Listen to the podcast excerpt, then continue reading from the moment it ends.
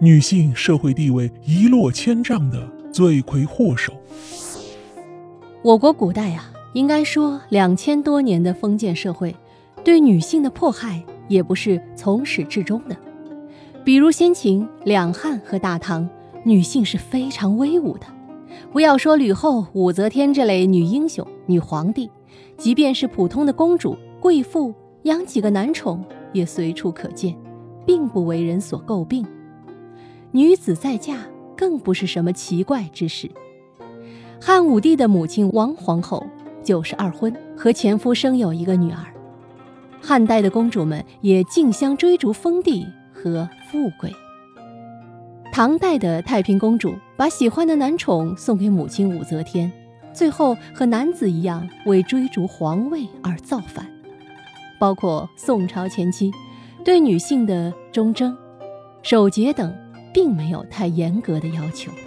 所以啊，宋朝以前的女性能够自由自在地在社会上生活，可以见多识广，可以体现自身价值。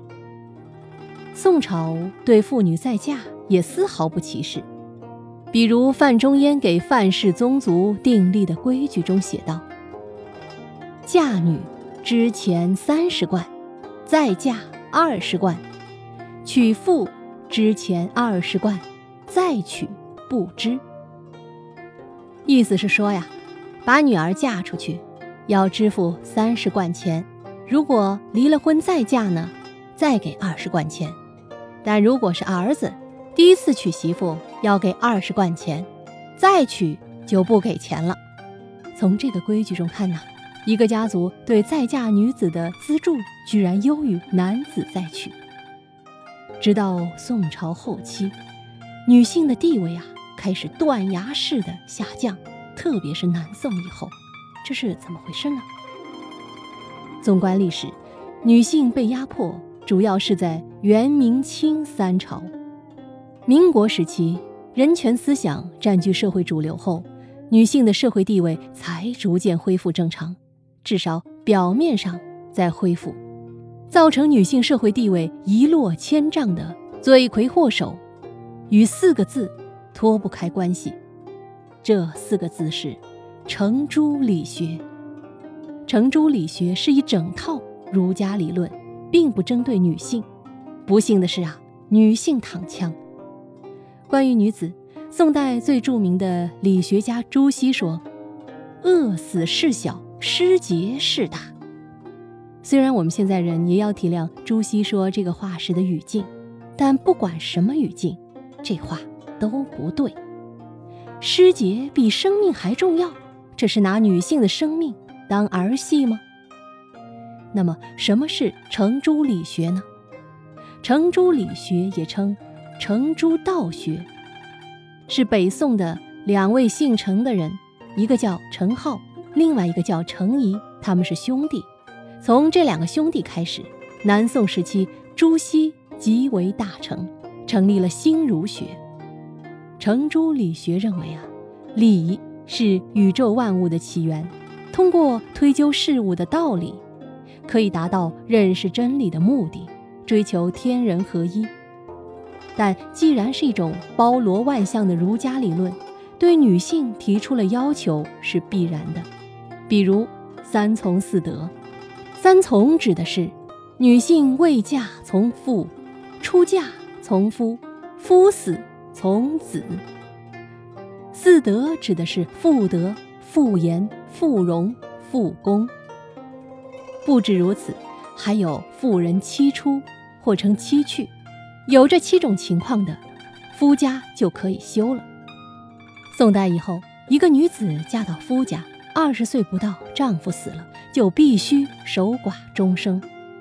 定下娃娃亲的还没结婚呢，准丈夫万一死了。也提倡守寡，叫望门寡，还有裹脚，就开始于南宋，这就是纯粹的对女性的压迫了。裹脚据说起源于南唐后主李煜，因为他认为小脚女人跳舞更好看，俗称三寸金莲。最后是对女人的终极要求：婚前要保持贞操，不得接近除父亲以外的任何男性；婚后要保持忠贞。不接触除丈夫和儿子外的任何男性，让女人彻底成为了男人的附属物。所以说，程朱理学是罪魁祸首，因为有人过度的利用了他的理学，成为压迫女性的工具。其实说朱熹是罪魁祸首，可能有点冤枉他了。朱熹曾说：“饮食天理也，山珍海味人欲也，夫妻天理也，三妻四妾人欲也。”可见主席并不反对正当的人性需求，而是反对没有节制的人性欲望需求。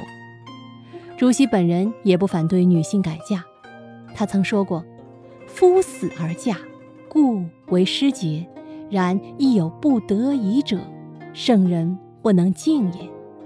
意思是，能守节固然好，实在守不住，圣人也敬不了啊。可见朱熹本人还是有人情味儿的。至于后世，程朱理学被扭曲成压迫女性的最大工具。所以说啊，正确的理论可以通向正确的方向，错误的理论，则会通向错误的深渊。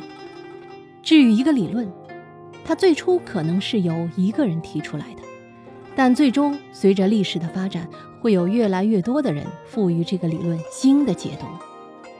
这也就是为什么，虽然朱熹本人也是通人情味的，但是最后因为他曾经提出的理学，成了压迫女性的工具。好，密室里的故事，探寻时光深处的传奇，下期咱继续揭秘。